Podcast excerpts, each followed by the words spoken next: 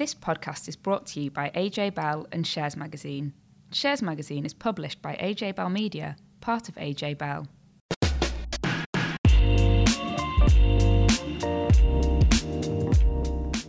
Hi, and welcome back to the Money and Markets podcast, where we seem to be scarily rattling towards the end of the year. But we've got lots of great stuff for you this week. We've got not one, but two interviews this week. The first is with bond fund manager veteran John Pattullo, who will be talking us through how he's navigated the recent market turmoil. Also joining me this week is Danni Hewson. Hi, Danni. Hi, Laura. Yes, the second interview you were just talking about is with billionaire investor Bill Ackman from Pershing Square Holdings on whether he's worried about a recession hurting his investments and why he sold out of Netflix and Domino's Pizza fairly quickly after buying the shares. Also, this week, we'll be looking at the nation's financial resilience in the current cost of living crisis, as well as talking about that tricky task that everyone puts off writing a will. And we'll have the usual market update for you, including those layoffs at Meta, Primark price rises, and a new acquisition for Next. So, Danni, let's kick off with some things stateside where we've got midterm election results coming in, and that's been causing some market jitters, hasn't it? Yeah, it has. Um, mostly, I think, priced in now. As we're recording this on Wednesday lunchtime, the results are still coming in, but it does look like, although there's been uh, what's been called a red splat, there hasn't been a red surge, which uh, I think many people were expecting to be the case. It does look like the Republicans have taken the House of Representatives, but at the moment, the Senate race too close to call, really, but it does look like maybe the Democrats might just hold on there. Now, markets wise, that kind of gridlock, which now comes into play because we've got obviously the Democrats in the White House and the Republicans um, in control of the House of Representatives, it, it creates a kind of gridlock, which you might think would be bad news, but actually for markets, it's being seen as good news because it means that some of the things that Joe Biden wanted to do, like bring in extra regulations on the tech sector, he probably isn't going to be able to do. And other measures which might have seen extra spending, which of course then adds cash sloshing around in the US economy, well, that is unlikely to happen as well. Why does that matter? Well, of course, all that extra cash adds to inflation.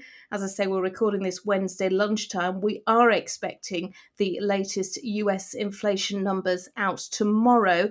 The expectation is they will come down and that includes core inflation because of course we saw inflation the headline rate come down last time but core inflation had been incredibly stubborn up by 6.6% the highest in 40 years. So the expectation is that it will come down. And of course, if inflation cools, then that means that the Fed might not have to go as far and as fast with interest rates. And we already know how much of an impact those rising rates have been having on markets. So let's switch to company news now. We had some big news out. Obviously, all company news at the moment seems to have a backdrop of cost of living crisis, higher inflation, and and the impact that's having on businesses, um, particularly retailers. But this week we've had uh, Primark promising not to raise prices. Um, with that backdrop of cost of living, what's kind of the logic behind that? Uh, the logic behind that is that it's in the best interest of Primark uh, because, uh, well, the company says that it's already seeing uh, the amount of stuff in people's baskets going down, and it recognizes that customers are having a really difficult time. Now, it sounds like they're being incredibly generous, not raising prices, but of course, they have already raised prices, an average of sort of 8% for this autumn. So, you know, people still are feeling the effects, but what they're being told is there won't be any more. Now, Primark, of course, prides itself on being value. That's the end of the market that it is trying to capture, and it does recognize that things are likely to get worse. In fact, it put up a pretty scary number saying that a mix of inflation and falling consumer demand is expected to take a 2 billion chunk out of the business next year. And actually in terms of cost this year it added an extra billion. So you can just see the damage that inflation and falling consumer confidence is having on retailers. Now that said Primark sales were up 43% compared with the same period last year. And um, was it a snuggin or something like that that a lot of people have been buying? Oh, this what sort of now? Snuggin? I've, I've probably got that completely wrong. It's it's a, no a Snuddie, a Snuddie. Uh, See, I think snuggin sounds better, but yes, it's it it's a hoodie but it's like a snood, so it's got a furry, warm thing. And and basically, people are buying stuff to try and help them to stay warm, so that they don't have to put the heating on quite as quickly, quite as early as they might otherwise have done. Uh, also reporting just today, we've had an update from Marks and Spencer. Now they've warned of a gathering storm. Uh, you know, some of these outlooks at the moment have uh, pretty um, tricky language to deal with. Um, profits were down 24%, and they've warned that um, it, it's going to become even more challenging. Although Marks and Spencer has said that it thinks that its customer might be more resilient than many other customers, the likes of Primark's customers, for example, because a lot of their customers are paid above the average wage uh, or they are retired. Now, Group revenue was up 8.5%, but uh, really being overshadowed by higher overheads. And it said that its energy costs were up a whopping 40 million pounds over the year, which just sort of demonstrates some of the issues that retailers are, are having to deal with. And one retailer which has just been unable to deal with everything that's been going on is the online furniture retailer Made. It has gone into administration, which will lead to the loss of hundreds of jobs, 399 job losses. Um, it's the intellectual brand, the uh, the furniture, the property right, that kind of thing, that has been bought by Next, although it won't be buying the remaining stock. And of course, that is leading to a whole load of uncertainty for a lot of people, a lot of questions about exactly what is going to happen to their orders. In fact, it's thought that about 4,500 orders are on their way, but no guarantees there. Uh, and, and, also, it's uh, thought that about 12,000 orders for the UK can't be completed. So, you know, customers really worry because it's not straightforward, Laura, when it comes to getting a refund. No, and I think when things like this happen and, and retailers kind of collapse, the initial situation is always a bit uncertain in terms of how that will be handled, particularly if they're then being bought out by a company. Um, but I would say anyone who's been caught out by this, um, you have a couple of options. If you bought on a credit card, um, then you can claim back under what's called Section 75. Um, or if you bought on a debit card, you can claim back under the chargeback scheme. So you have options available to you if you've ordered goods, paid for them, and then they've not been delivered. Um, so definitely look that up if you're one of those people in those situations. Um, yeah, so uh, uh, as you say, a lot of uncertainty for a lot of customers, but of course, a lot of uncertainty for a lot of people who have lost their jobs. And it's not just retail where things are getting tricky. The tech sector is particularly tricky at the moment, Laura. And just today, we've had news from Meta. Of course, um, most people listening will know that Meta used to be Facebook. It's the owner of Facebook and Instagram and all that sort of stuff. Um, really expanded rapidly in the wake of the pandemic, got a worldwide headcount of 87,000 but it's announced today 13% of the workforce is to be cut. That's about 11,000 jobs. Now, Mark Zuckerberg has um, sent out a, a, letter to staff, um, sounding incredibly contrite, saying, Look, we moved too fast. He got it wrong. He takes responsibility, which his tone compared with the tone we had coming out of Twitter just last week when it got rid of half of its workforce has, has drawn sort of parallels with a lot of people um, you know, really listening to what Mark Zuckerberg has to say, though, of course, people are still losing their jobs. A lot of questions, of course, at the moment uh, about Twitter and about Tesla. And uh, Tesla investors will be really interested to learn that um, Elon Musk unloaded 19.5 million shares, um, according to SEC filings. That was between Friday and Tuesday. $3.95 billion worth just days after that Twitter deal went through. Of course, a $44 billion deal. It leaves Elon Musk with a 14% stake. But a lot of people have been asking, you know, how split is his uh, time now? How much focus is he giving to Tesla? And there have been a number of um, vehicle recalls announced as well over the last um, few months or so. And, and just to end our tech roundup, are you a Disney Plus subscriber, Laura? I am. I watch a lot of Bluey on it, which is my daughter's program of choice, but I actually quite enjoy it as well. So I think it's worth paying the subscription for that. well, a lot of people clearly have been uh, won over by Bluey or one of the many other programs on Disney Plus. It's added 12 million subscribers in the three months to September. So uh, this is, is quite a feat. Now stands at 235 million subscribers. That's across three platforms, so ESPN Plus and Hulu, not just Disney Plus. But Netflix only has 223 million, so it's it's sort of overtaken that. Now, there are also big questions here because as Netflix has said that it's it's struggled because content eats money, and in order to attract subscribers, you have to keep producing content, and it's a merry-go-round. You just can't jump off, which is why Netflix has announced it's introducing adverts.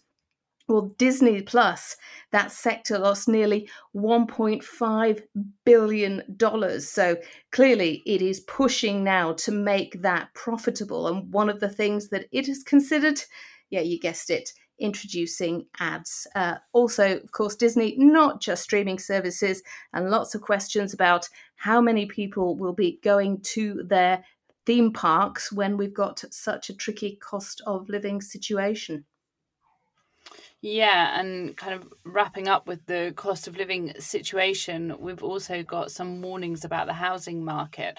I mean, we've had these warnings for a while of the kind of boom and bust cycle in the housing market starting to show and us coming into that house price falling stage. Um, but there are now actual cracks starting to show, aren't there, Danni? We've had a few house builders reporting this week. Yeah, pretty stark warning from um, Persimmon um, saying that it expected to sell fewer homes in 2023 and at a lower selling price, which is exactly the sort of metric that um, the UK's biggest house builder by stock market value really doesn't want to be uh, giving as an update. Now, house builders have had a really tricky time this year anyway. I think a lot of investors have been really looking at the market and thinking that the writing is on the wall, that at some pri- point house prices would have to fall, and that at some point, with rising inflation, interest rates would have to start rising. And that's exactly what has been happening. So, shares in Persimmon down almost 54% since the start of the year. And as you say, there have been warnings about. Um, house prices. In fact, Halifax, the UK's biggest mortgage lender, is saying that house prices have been falling at their fastest rate for 18 months, and prices have been down in three of the last four months. Now, in terms of Persimmon, it's issued a warning about its dividend, um, potential cuts to the, the double digit dividend that had been expected. Taylor Wimpey, on the other hand, had a, a very similar update, um, but uh, has said that it's not expected to change its dividend because it's got a huge balance sheet. But one thing that did stand out in its results is the number of cancellations. So this is people deciding they're going to buy a house and then changing their mind. And I, and I, don't think you'll be surprised at all, Laura, to learn that cancellation rates last year were 14%. This year, 24%. So clearly, huge issues for people feeling the effects of the cost of living crisis. And you know people really are feeling the effects of higher prices laura whether it be you know their mortgage or their shop. And some new figures um, from research out this week um, shows how unprepared many people are yeah, so this was some new research from the Money and Pension Service, um, which surveyed people on how much they have in savings. And it found that a quarter of the UK population has £100 or less in savings, um, with a large chunk of that being people that have absolutely nothing in savings. Now, I think we're all aware that there's lots of people out there that are, that are struggling, that don't have that kind of safety net to fall back on, and that actually probably are carrying quite a lot of debt. But it was interesting to see it laid out so starkly. So if we think about some of the price rises that we've seen recently, I mean, we've got food costs going up by about 14% now, I think almost 15%. If you think about how much that will add on to someone's food bill, or things like energy prices, lots of people have seen their direct debits kind of double across the whole year. Um, and so if we think about that, and then we think about the fact that lots of people have no money in savings to help deal with these financial shocks, I think it just really lays bare how tough some people are finding these rising prices at the moment, and that inflation isn't just kind of a percentage number that we talk about, it's having a real impact on people. Um, I would say one encouraging thing at the moment is that there is so many sources of help for people at the moment. I think because there's such a focus on the cost of living crisis, there's so much more publicity around the help that's available out there for people who do find themselves in that situation of not having any cushion to fall back on and, and really struggling. So, whether that's going to specific debt advice charities or citizens advice, um, it's about kind of seeking out that help and knowing that it's there. Yeah, and you know when you talk about savings and you talk about um, the supermarket shop, six hundred and eighty-two pounds a year more for a shop than we were paying twelve months ago. That's an average figure from um, Kantar, which was out earlier this week. And for people who are sort of paying a little bit more, a little bit more here, a little bit more there, a little bit more for absolutely everything, trying to amass those savings or if they had a little bit of saving left over from the pandemic, then it's impossible for people. Exactly. And we've talked on the podcast before about, you know, kind of savings rates going up and it being a better time for cash savers. But the reality is that there's lots of people out there that just don't have savings at all. I mean, now there are there are cost of living payments going out to people. There is support there. Um, it's just a case of kind of accessing that additional support if you need to um, and whether that's listeners of this podcast or people that they think of you know family or friends um, that might need that little nudge to say there is help out there you can go and approach people because that probably does feel like a very daunting thing to do to admit that you're struggling and admit that you might need help but um, there's so much out there well, next up, we have the first of our two fund manager interviews. We had a reader question on the recent bond market turmoil and how to handle it if you're invested via a fund. And we got our very own Ryan Hughes to respond a couple of weeks ago. But now we've drafted in a bond fund manager to share his wisdom. John Pattullo has been running bond funds for 25 years and is co head of global bonds at Janus Henderson Investors. And Laura, I know you caught up with him to hear about how the past few weeks have been. So the bond market has been on a bit of a roller coaster ride recently. So firstly, what what has it been like running bond money during that time?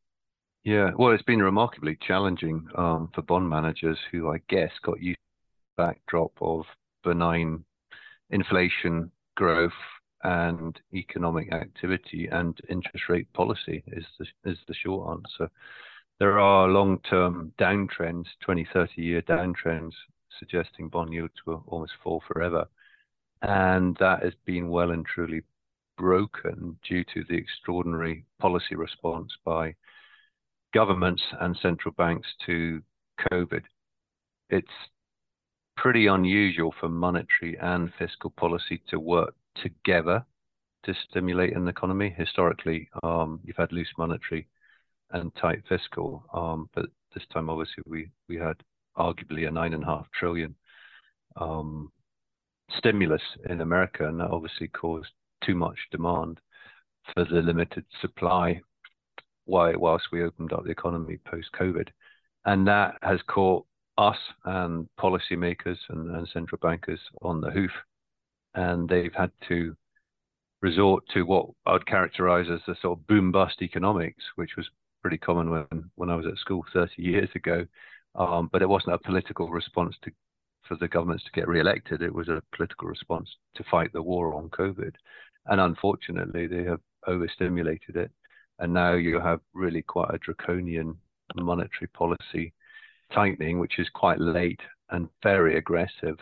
And that will cause severe squeezes and constraints on economic activity, which is, I think, then setting up an opportunity for the turn cycle. Um, and you've got to believe in the, the economic cycle is definitely still here and driven by monetary and fiscal policy.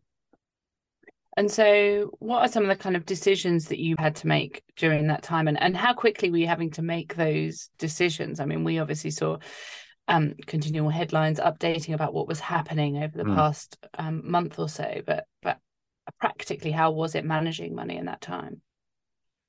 Yeah, I, I think well, there's two sides. There's the interest rate exposure and and the credit exposure, and we were always kind of of the view as fairly late cycle on credit, and we weren't the valuations weren't particularly appealing, and the strategic bond fund was fairly light on credit, and any bear market rally of which we've had quite a few year to date were opportunities really to sell credit and move back into sovereigns, and that was kind of not too bad.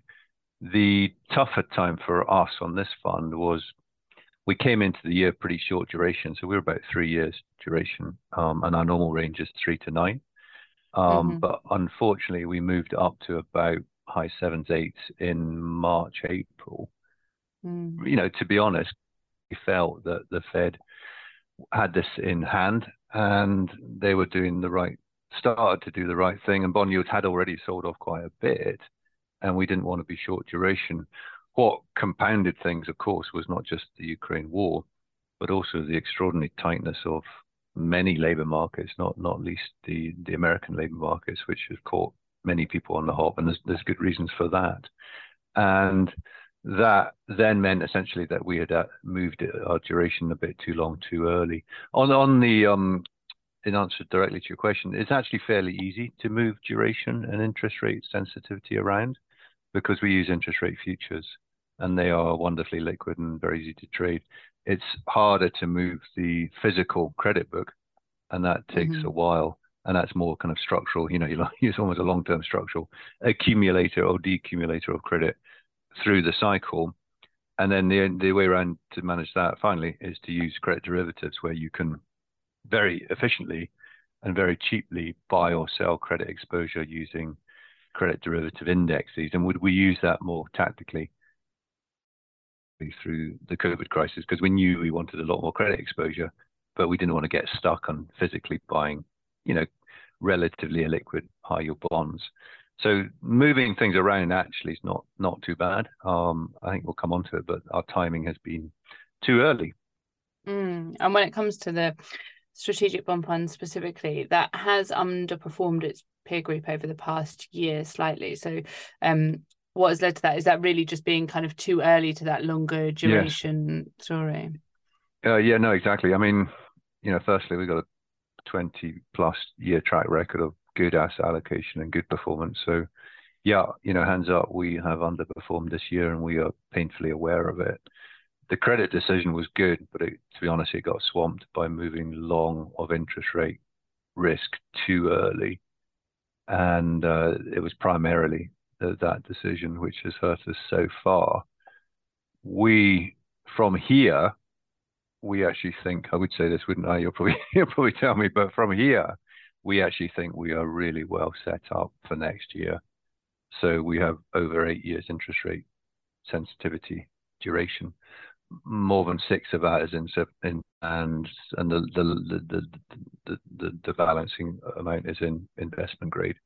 And uh, if you believe in the economic cycle, if you believe monetary policy works, um, now is the time, I would suggest clients should be thinking about moving from, you know, pretty respectable cash rates into something a bit longer dated, and the most logical move back into sovereign bonds, which we are heavily exposed to. So how how bleak, I guess, is your base case hmm. for the next year?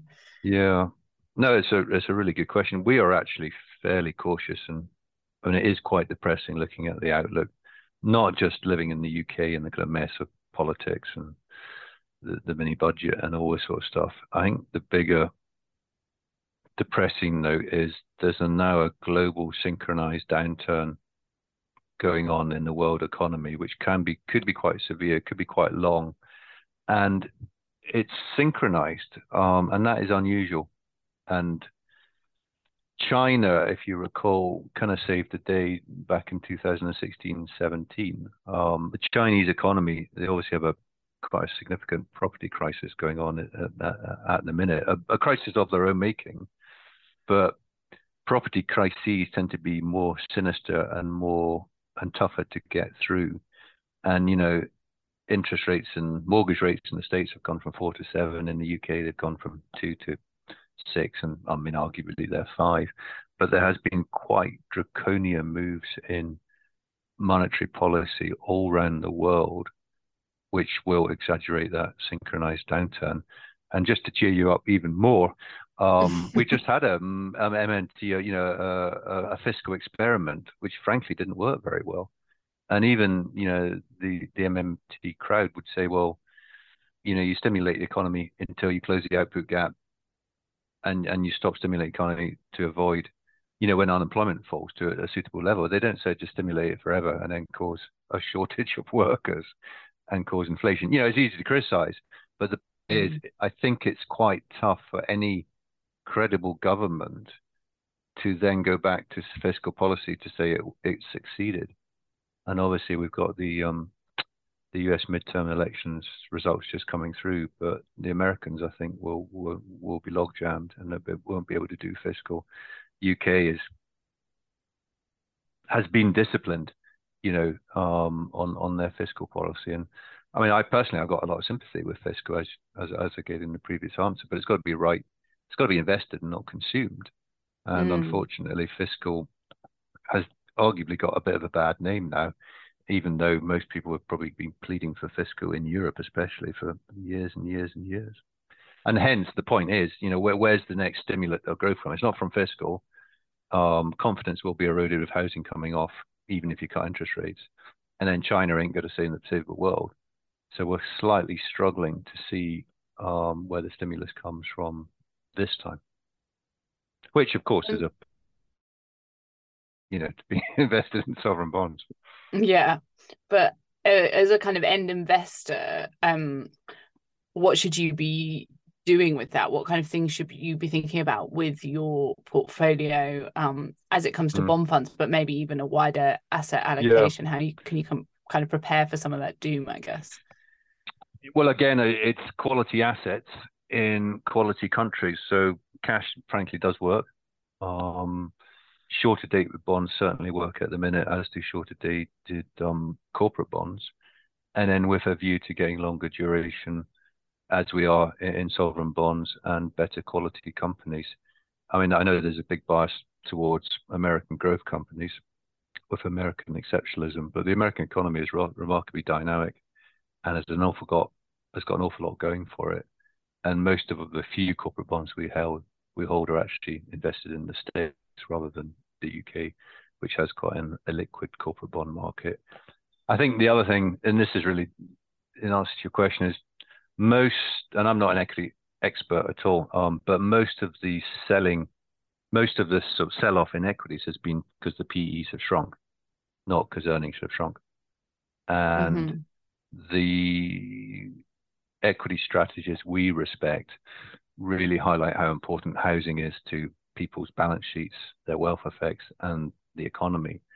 And hence, it's not really until earnings come down and the housing market bottoms and activity bottoms, as measured in any sort of economic activity survey, that I would argue equity markets truly bottom, as in earnings bottoms and PE bottoms, because you get the double whammy, obviously, of PE shrinking and then earnings coming down. But broadly speaking, earnings haven't come down yet. And I think that trough in activity would probably be around this time next year, mm-hmm. where earnings would have come down quite a bit and PEs were down. And then, and then maybe that would be the bottom for risk assets. In the meantime, I would stick very much to, to quality assets in quality countries and certainly not go bottom fishing in anything esoteric or illiquid or levered, which obviously has been well, well rewarded until mm. recently because most of those are, are levered levered assets. Mm.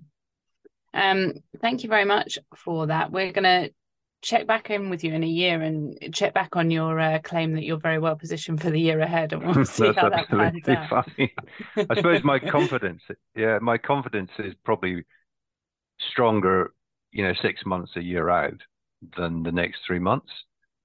Mm-hmm. But all, I mean, from the modeling the work we've done, the economic data is actually coming in worse than even we anticipated. But until the Fed gets comfort that inflation has definitively peaked at core inflation, and what they're really waiting to see is the employment markets to start getting tougher and unemployment to start ticking up, then we think um, interest rates could peak out. And the final thing I might just say is interest rates, it's kind of consensual in the market that interest rate will go a bit higher and then they'll plateau for like nine, you know, six to nine months. Mm-hmm. Historically, in inflation regimes, interest rates tend to go up and then they get cut quite quickly. So they may only plateau for one, two, or three months. Mm. In, an, in, in an inflation regime which we're in, that's true historically. Whereas the market is of the opinion that interest rates are going to go up and stay up and plateau mm. for a mm. long time. And I think that feel free to test me on that in, in a year's time.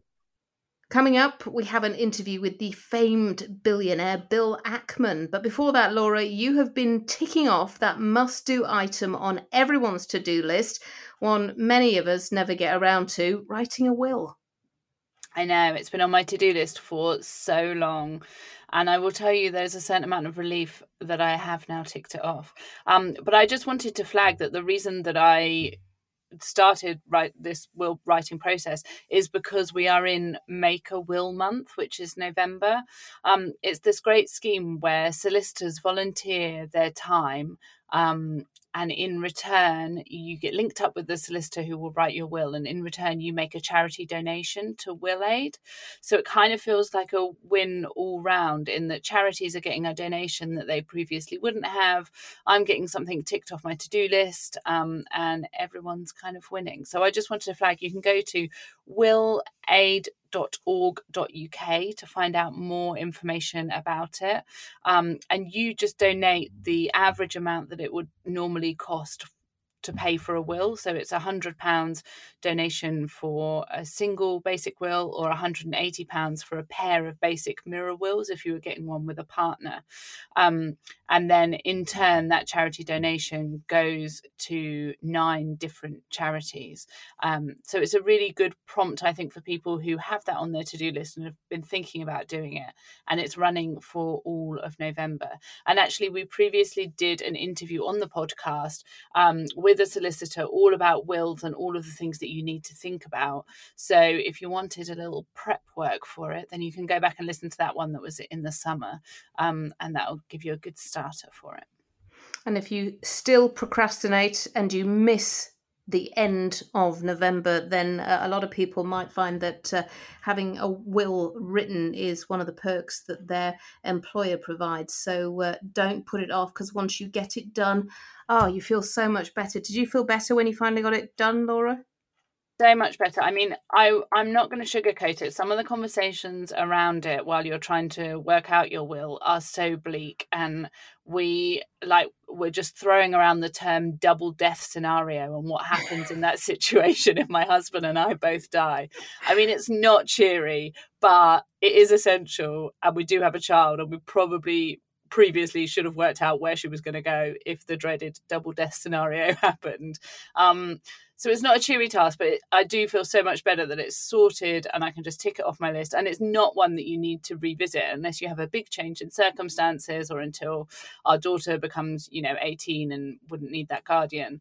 It's now something that I can just sit back and forget about for a few years double death scenario. I think my husband actually went through and played out exactly how it might happen as well. But uh, there we are. so bleak. Now, finally, Dan was lucky enough to meet with billionaire investor Bill Ackman on his recent trip to the UK. Bill manages the FTSE 100 investment company Pershing Square Holdings and is one of the most widely followed investors in the world. They talked about some of the investment decisions Bill's made recently and the headwinds for stocks in his portfolio. Let's hear what he had to say. Bill, are you worried about potential recession hurting US consumer, um, consumers starting to spend less, and of course, this would feed through to lower earnings for some of these companies in your portfolio. I, I would say the following: um, you know, the where we are in the restaurant space is is kind of the highest value per dollar, right? Chipotle is an incredible meal at a very low cost for a family, and in a recessionary environment, you know, historically people don't stop eating out, but they might adjust from the sit-down restaurant, uh, you know, with menus and a waitress, uh, to a, a, you know a, fast food uh, environment or a place where they go pick up their own food at the counter. And you know, the, actually the the fast food, if you will, the quick service restaurants have generally done well in recessionary environments. And I think the the overarching point that it, it, you know the res- the value of a business, unless it's a highly levered, uh, very economically sensitive company, is not particularly affected by the on, you know, uh, by the event of a recession, right? If you own a, the value of a stock, right, the value of an interest in a company is the present value of the cash that business generates over its life. And if it's a business that should exist forever, I'll pick Hilton, for example, um, we can expect that over, you know, over, in, in past history, there's been a recession every seven or eight years. Let's assume the future is the same, and there's a recession every seven or eight years going forward. It doesn't, that's kind of factored into the value of the of the enterprise. The only reason why a recession creates it destroys value is if you have a company that is highly levered, and then if revenues decline, you know their cash flow goes negative and they can't they can't support their debt and they go bankrupt, right? But if you own a very well capitalized business, I, I don't think a recession has a meaningful impact. It might affect that year's revenues and cash flow, but that's just one line item in a, a long spreadsheet of cash flows that you discount if you will, into the present. But the businesses we own, Universal Music being the largest one, uh, and a good example, you know, people are not going to, we think, cancel their Apple Music subscription because we're in a recession. It's the cheapest form of entertainment. It's, you know, 10 cent an hour or something like this. Uh, compare that to a movie or a, a video game, you pay a lot more. I mean, you, you sold stake in Netflix this year after only owning it for three months. You sold your stake in Domino's. You only bought that last year. Mm-hmm. Uh, aren't you a believer in long-term investment? You know, particularly with Netflix, obviously share price is up quite a bit since you sold it. So. Yes. So we are we look for businesses we can own, so to speak, forever. Our mm-hmm. favorite holding period is something that we never need to sell. Universal Music, I hope, is something we'll never need to sell. But we always reserve the right that if new information comes to light that causes us to reassess our original thinking, uh, you know, prepared to exit. And, and Netflix is really the traditional example of that. I mean, a business, uh, what attracted us, stock was down from the you know middle 700s to you know high 300s on a subscriber miss that the company attributed to you know COVID, difficulty predicting kind of the COVID. Uh, you know, Netflix was a huge beneficiary during COVID, and the thought was, you know, they got a little bit off trend. Um, three months later, they came back and said, well, we're not sure it's actually COVID. We think that the we have a much larger number of un- unpaying, i.e., people who share passwords than we thought, or than we've at least disclosed previously. Uh, this is causing us to reassess our business model. We're going to go to, you know, an advertising model. Um, and while we have enormous confidence in a management team that's done a fantastic job over many, many years, uh, it's a completely new approach to their business. And I think it, it, for us, it made the future difficult to predict in terms of the future, you know, what, what's going to happen. And we own, we're a very concentrated investor. We put a large amount of capital in each commitment. We want these to be things that we can predict with a high degree of confidence over a long period of time. And Netflix became, if you will, unpredictable for us. So we sold it. And we sold it around $225 a share. No, $275 a share. Um, and uh, actually, I don't remember a precise exit price. Uh, it's trading above the price we exited, but that doesn't mean it, it wasn't the right decision to exit for us. An investor owns 100 stocks, is a place for Netflix. An investor owns nine or 10.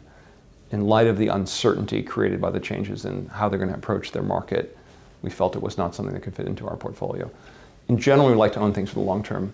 On Domino's, we actually made a profitable investment over the course of the year. Our original holding period intention was not a year, but the world changed in a pretty dramatic way. Uh, one, got a lot more difficult to get labor, a lot more difficult to find drivers, uh, much higher interest rate uh, environment. And the combination of those factors and the valuation that when we sold made it, in our view, uh, just a less attractive opportunity. We'd rather deploy the cash elsewhere. So, if you want to hear more about what Bill has to say about Pershing Square Holdings and his outlook for 2023, we've put together a few videos which are available on AJ Bell's website that's everything for this week. Um, next week, we'll be bringing you a speedy update on the autumn statement just after it's happened, with all of the tax changes that are going to impact your pocket and portfolio. To make sure that you don't miss that and any other podcast episodes, you can subscribe to the podcast wherever you get them. And if you have a spare moment, do review the podcast for us. And we'll see you next week. Before you go, please remember this podcast is for educational purposes and the views expressed don't necessarily reflect those of AJ Bell or Shares Magazine. The podcast isn't telling you whether certain investments are suitable or not.